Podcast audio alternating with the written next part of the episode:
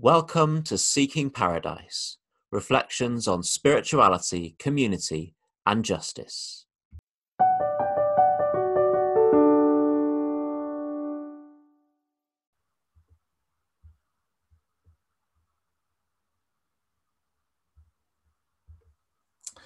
When I moved to Bolton in 2008, I moved into a flat in a new build estate on the outside of the town centre. And there were four blocks of flats that were already built, and there were plans, I think, for three or four more. But then the recession hit. This was 2008, and the building firm declared bankruptcy, and they never got around to building the other blocks that were planned. But that was kind of a blessing in disguise, actually, because it meant the estate had a had a large open space in the middle of it, which was never built on originally it was fenced off, but eventually they took fences down and flattened the earth with a bulldozer. But it was just a big amount of wasteland. And I thought to myself, there's, a, there's an opportunity here, isn't there, to, to create something more beautiful. But I didn't bother asking permission for anything. What I did was get up in the middle of the night and planted a lot of grass seeds.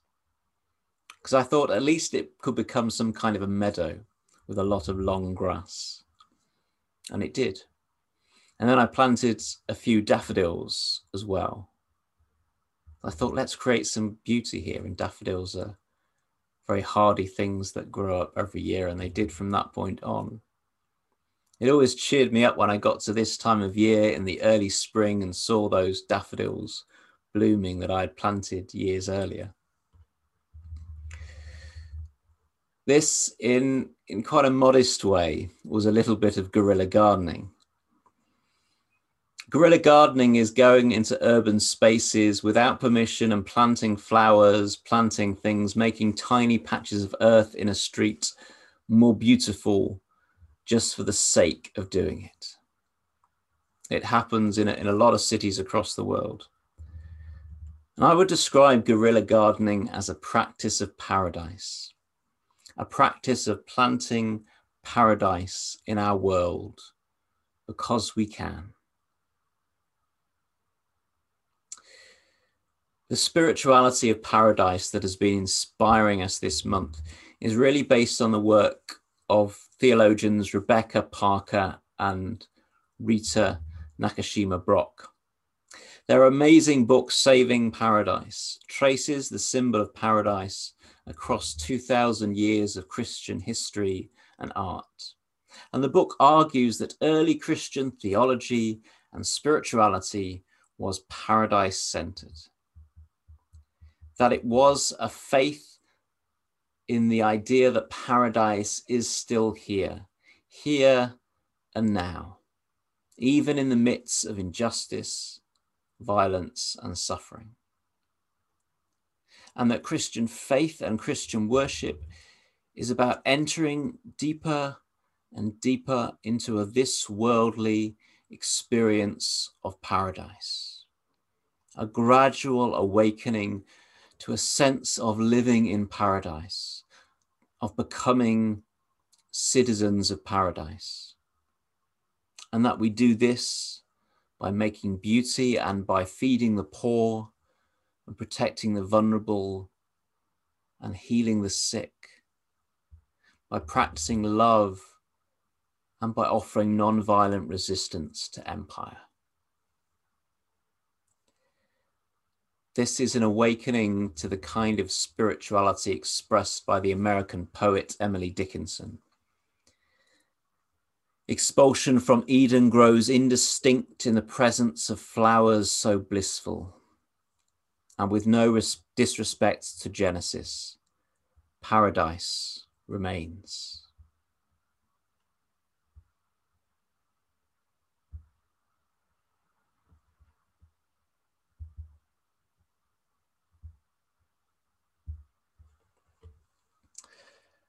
Early Christian churches, or at least not the very earliest Christian churches, but Christian churches, many of them of the first a thousand years looked something like this.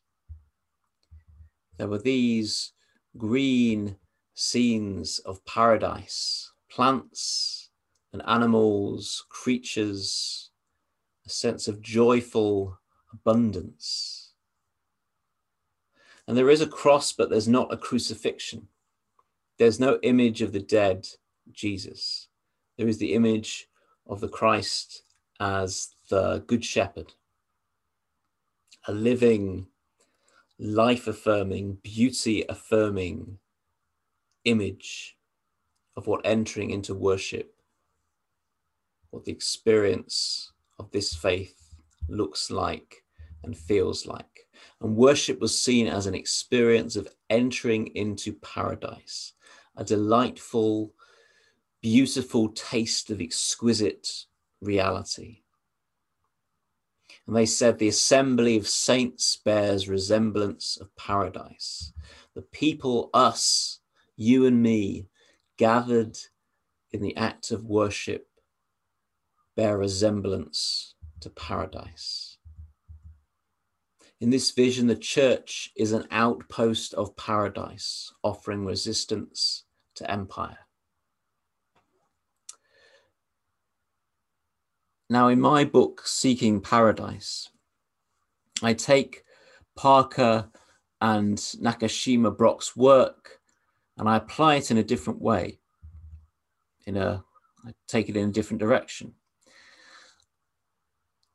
I say that this, this, this image, this spirituality, this uh, symbol, this poetry of paradise we can consider to be an equivalent, a translation, an alternative phrase for what Jesus called the kingdom of heaven or the kingdom of God or the, or the empire or the rule of God or the, the kingdom of God. I'm saying that it makes sense to think of what Jesus was talking about as being paradise as well. And so we can think of Jesus saying, Paradise is within you. Those who weep now will laugh in paradise. Paradise is already spread across the whole earth, but people don't see it. Paradise is like a mustard seed. It's tiny, but then it grows and it becomes massive. Many will come from east and west to feast together in the garden of paradise. And I argue in our contemporary world today, our mission or our purpose should be seen as seeking this paradise, discovering it, building it, planting seeds of paradise in the world. That we should be paradise centered rather than church centered. Jesus never said, grow the church let's make sure there's lots of churches. He said, Seek first the kingdom of God, the paradise of God, and these things will be added to you as well. Seek first the spiritual and political transformation of the world and create communities that are going to make that happen. So, our task is to plant seeds of paradise to guerrilla garden paradise into the world. That means gathering together and imagining a better world, having an imagination, a dream of paradise. It means loving tenderly, caring for one another, practicing deep generosity from the depths of our hearts, non violently resisting those forces of destruction and violence and empire, making the world more beautiful, bringing joy and pleasure and peace and non anxiety into our world, fiercely calling for justice and naming the powers of evil, having holy conversations with one another and with different types of people, worshipping in joyful connection with the spirit of life and with the assembly of saints, which means you, you and me and us, and practicing prayer in a way that we discover for ourselves the reality of the divine, not believing in creeds, not being concerned of other people's ideas of what other people have written about these things, but following the mystical path of discovering for ourselves that reality that we sometimes dare to name as God. Planting seeds of paradise.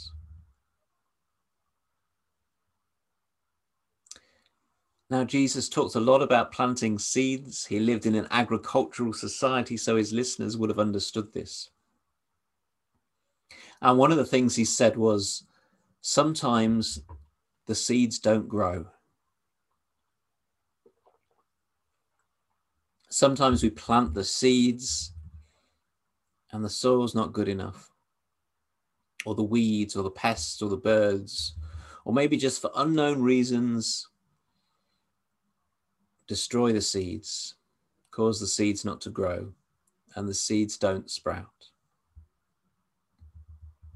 So I think the practice of planting the seeds of paradise also means we have to get used to the idea of failure. We have to get comfortable with the failure in this noble task that we're doing. The work is hard, and sometimes our plans don't work, and sometimes the digging and the planting don't seem to produce the fruits. Sometimes we try a project and it doesn't work. This pandemic proves that for us the pandemic is a kind of a rocky soil that has meant some of our plans have not grown as we planned their might. Some of the work has not happened in the way we thought it might do. We live through times of good soil and times of rocky ground.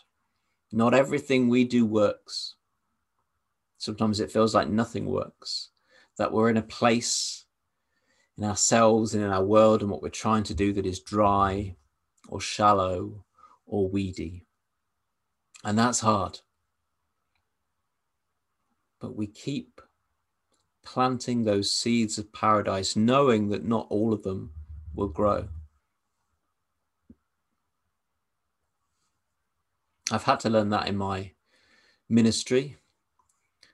There's projects that I've tried that haven't worked. I tried a Canton Coffee Club on Meetup. I did it for a year or so one or two people came most of the time. I didn't manage to gather people together that I thought I would together on a Sunday morning and have a coffee. It didn't work. I tried something, it didn't work. That's okay. You learn, you grow, you keep planting the seeds.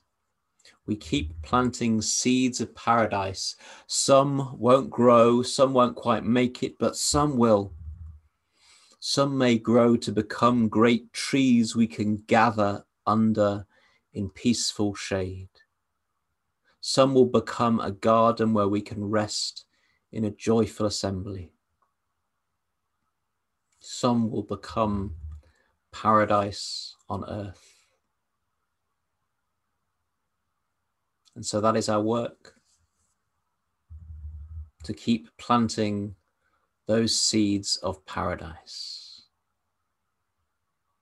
and to discover that reality of paradise in the work when it feels close by and when it doesn't. But when it feels close by, we can follow its scents and its tastes into deeper, deeper places. In the words of the fourth century poet Ephraim the Syrian, Paradise surrounds the limbs with its many delights, the eyes with its handiwork, the hearing with its sounds, the mouth and the nostrils with its tastes and scents. Paradise raised me up as I perceived it.